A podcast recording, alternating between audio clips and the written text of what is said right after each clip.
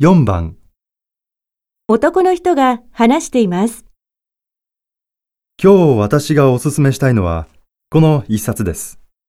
だいいっ章では南米の森に住むミミナガザルの話が出てくるんですが、この猿は耳が大きく、オスは発情期になるとこの耳が赤くなるんです。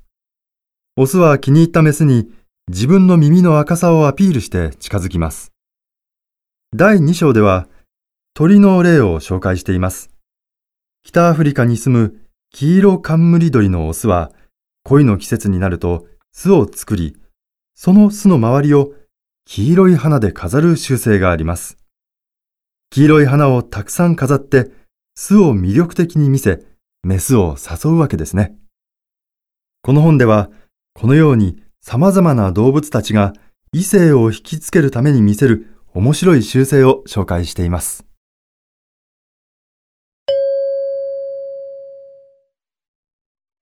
この本はどのようなことについて書かれた本ですか？